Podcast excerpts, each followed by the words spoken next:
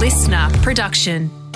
Good morning, sports fans. My name is Liam Flanagan, and while you can't get your sporting news on Facebook anymore, never fear, the scorecard is still here.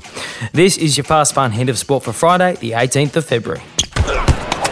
With fans back in the stands at the Australian Open, the amazing story of Russian qualifier Aslan Karatsev has come to an end at the hands of world number one Novak Djokovic.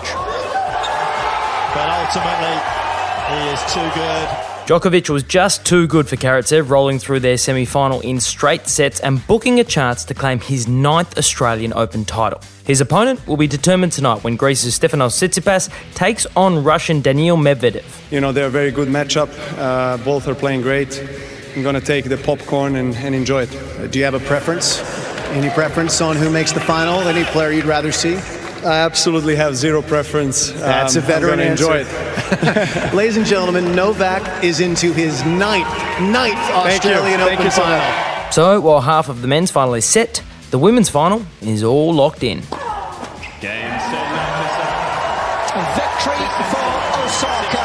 Naomi Osaka brushed aside the great Serena Williams in straight sets yesterday as she attempts to win her second Australian Open title. But after the loss, an emotional Williams was philosophical about potentially having played her last ever Australian Open. People wondered if this is you were almost saying farewell. Um, I don't know if I if I ever say farewell, I wouldn't tell anyone. So But clearly, the loss and the tournament overall has taken its toll on Williams, as the next innocuous question proved too much for Serena, who cut the press conference short and just walked out. Considering how well you've played to get to this stage, what do you feel caused that? Or was it just one of those bad days at the office? Uh, um, I don't know. I'm I'm, I'm done.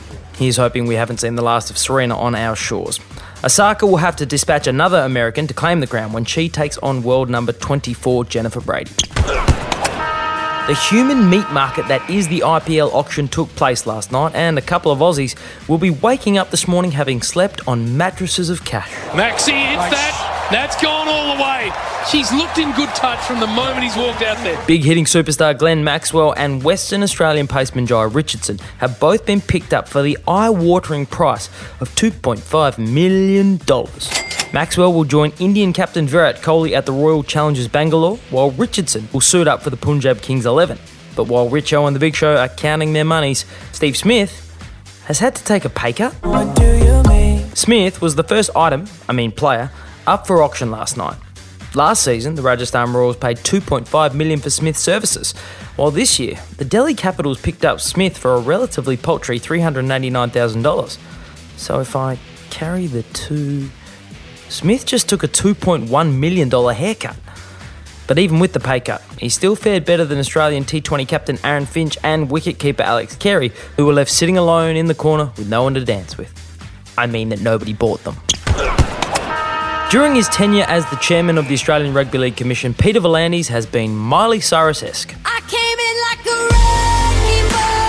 When the game was too slow, he changed the rules to make it faster. When sport around the country was stopped by COVID, he ensured the NRL was the first sport back.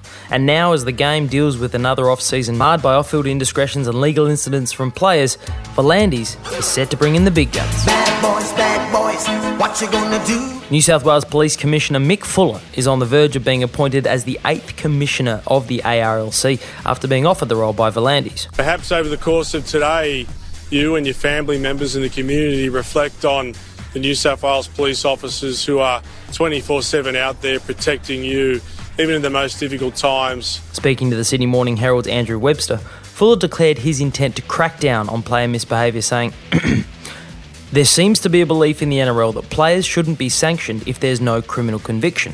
I don't believe that's the case. They are doing incredible damage to the reputation of the game. End quote.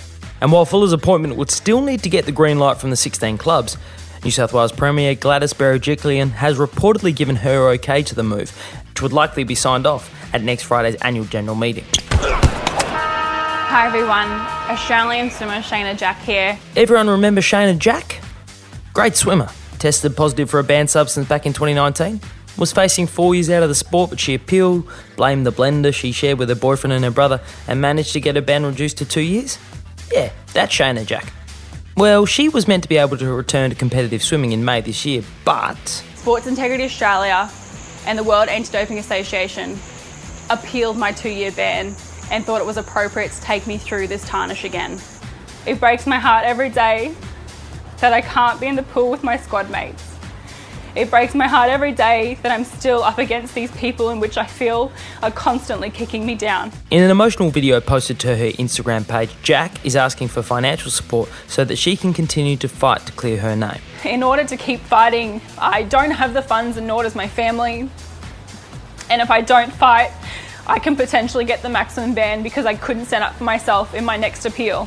So I'm here today to ask you to donate small amounts that potentially could help me continue my fight. If you do want to throw some money Jack's direction, the details are on our Instagram page. And that is your Fast Fun Hit of Sport for Friday, the 19th of February. But before you switch your brain into weekend mode, do me a favour and drop us a rating and a review. It's the best way you can support the podcast. Once you've done that, feel free to drift off into whatever debaucherous behaviour you've got planned for the next three days. I'm Liam Flanagan. We'll see you on Monday for the scorecard. Listener.